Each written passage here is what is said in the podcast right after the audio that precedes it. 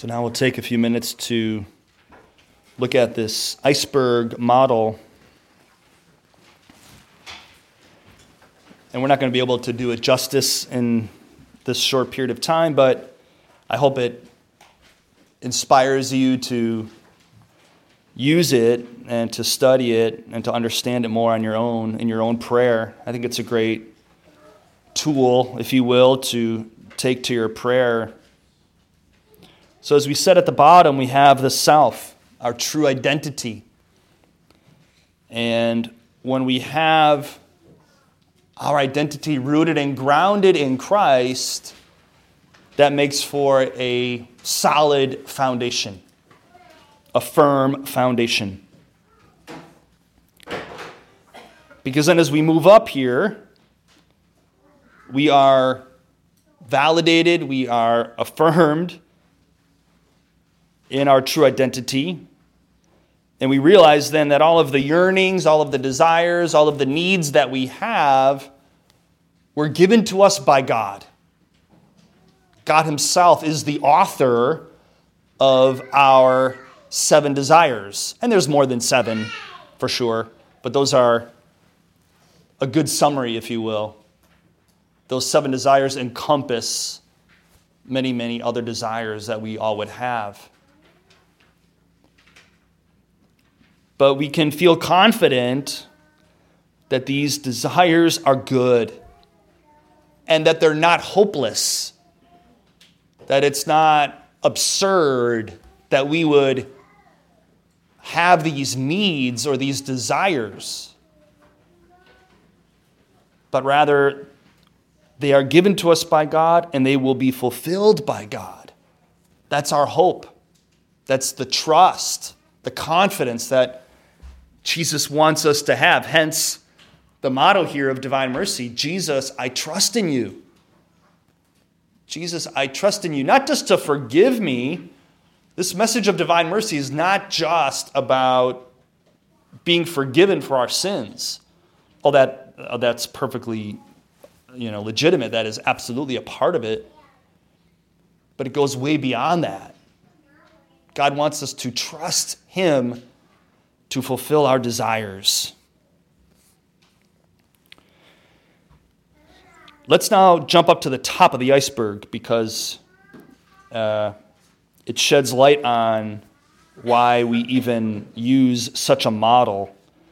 So, above the surface of the water, we see the proverbial tip of the iceberg. It's just the tip of the iceberg, right? And so the point is that it's true, right? Whenever you see an iceberg above the water, well, you just have to know that beneath the water's surface is where like 90% of the volume of that iceberg lies. So, so is often the case with our behavior. And that's why above the water's surface there, you see the label behavior some of you have heard me use the example or the analogy of the orange. If you squeeze an orange, what should come out? Orange juice, right? So when you squeeze a Christian, what should come out? Jesus, right? Love, patience, understanding, mercy, right? So when you get squeezed at work, at home, or on the road, Whenever you find yourself getting squeezed and something other than Jesus comes out, you might want to ask yourself, oh, okay, what's going on now? Something's going on. As the song goes, right? There's something happening here. what it is ain't exactly clear. you know? And, and, now, and then you can use this iceberg model to get to the bottom of it, so to speak. And to ask the Holy Spirit, all right, Holy Spirit, I know that wasn't Jesus that just came out of me, or that wasn't Jesus that came out of me this morning, or last night. That wasn't Jesus that came out of me. So let's talk about that, Lord. You know, what And, and then we dive, right? We dive beneath the surface. And this is where the healing begins, you might say. When we begin to dive beneath the surface, we start finding healing. But that's scary, right? That's why a lot of people never bother to do it because it's cold, it's dark, it's mysterious, it's complex, there's, there's layers. As I, you know, I've told some of you, this is not a linear process. This is not like getting on a train and going from point A to point B. It doesn't work that way, unfortunately. It's complex. It's mysterious. It's like a pilgrimage, really. And so we have to ask the Lord for the courage to set out on this journey, on this inward journey. We have to ask the Lord for his guidance as we take this pilgrimage. Anybody else want to go to confession? Father Tan is available.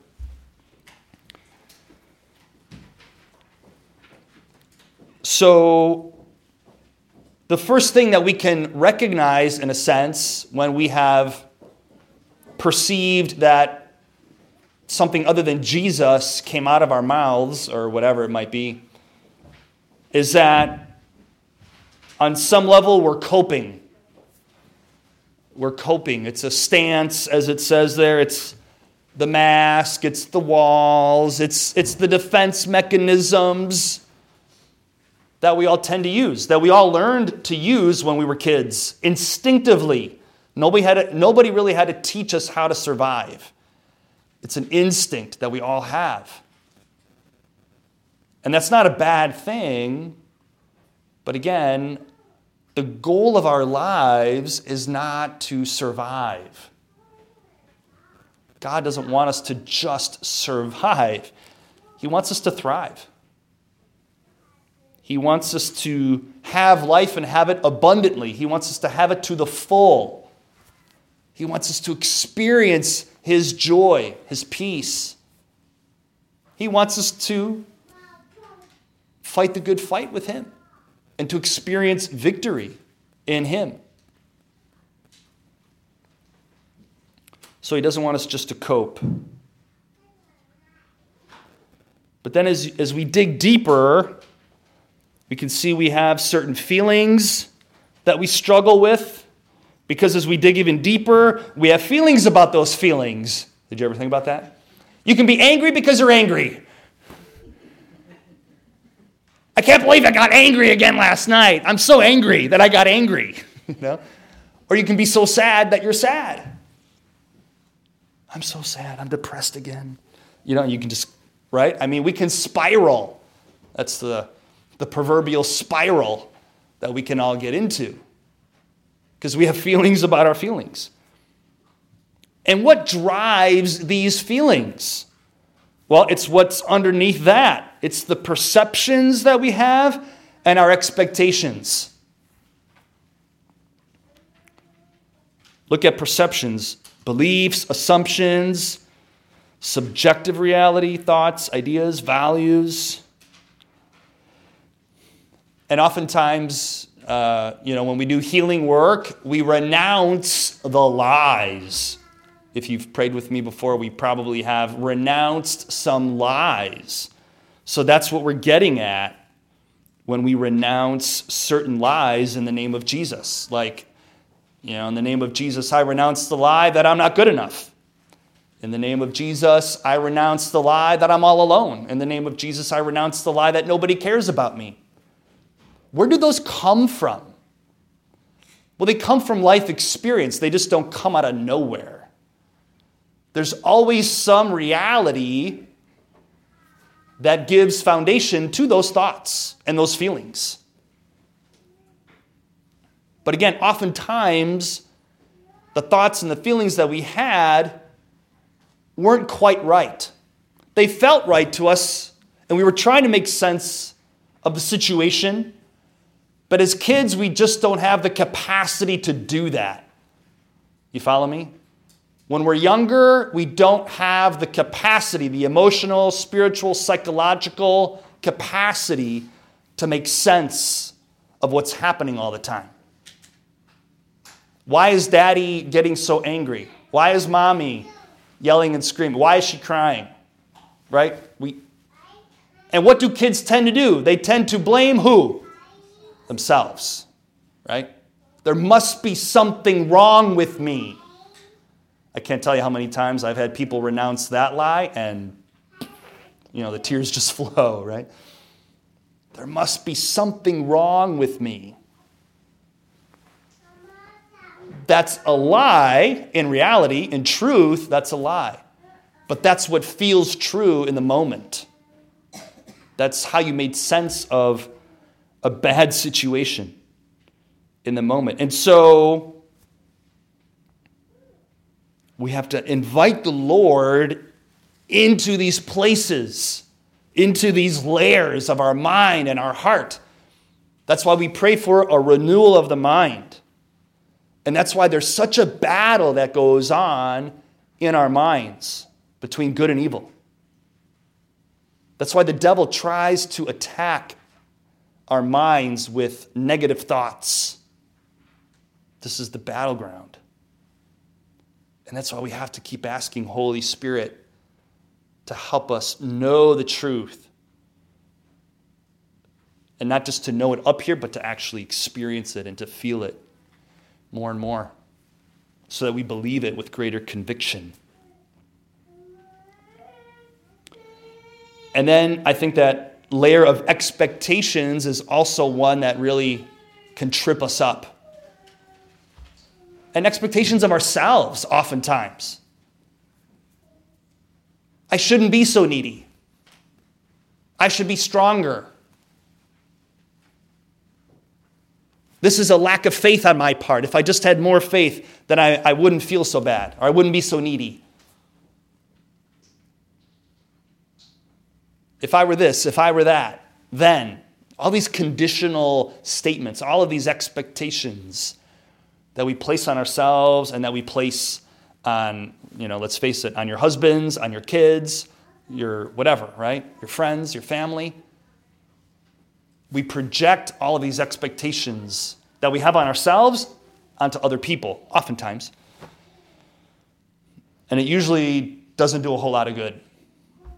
It doesn't usually foster peace. Because they're out of sync with the yearnings and the self.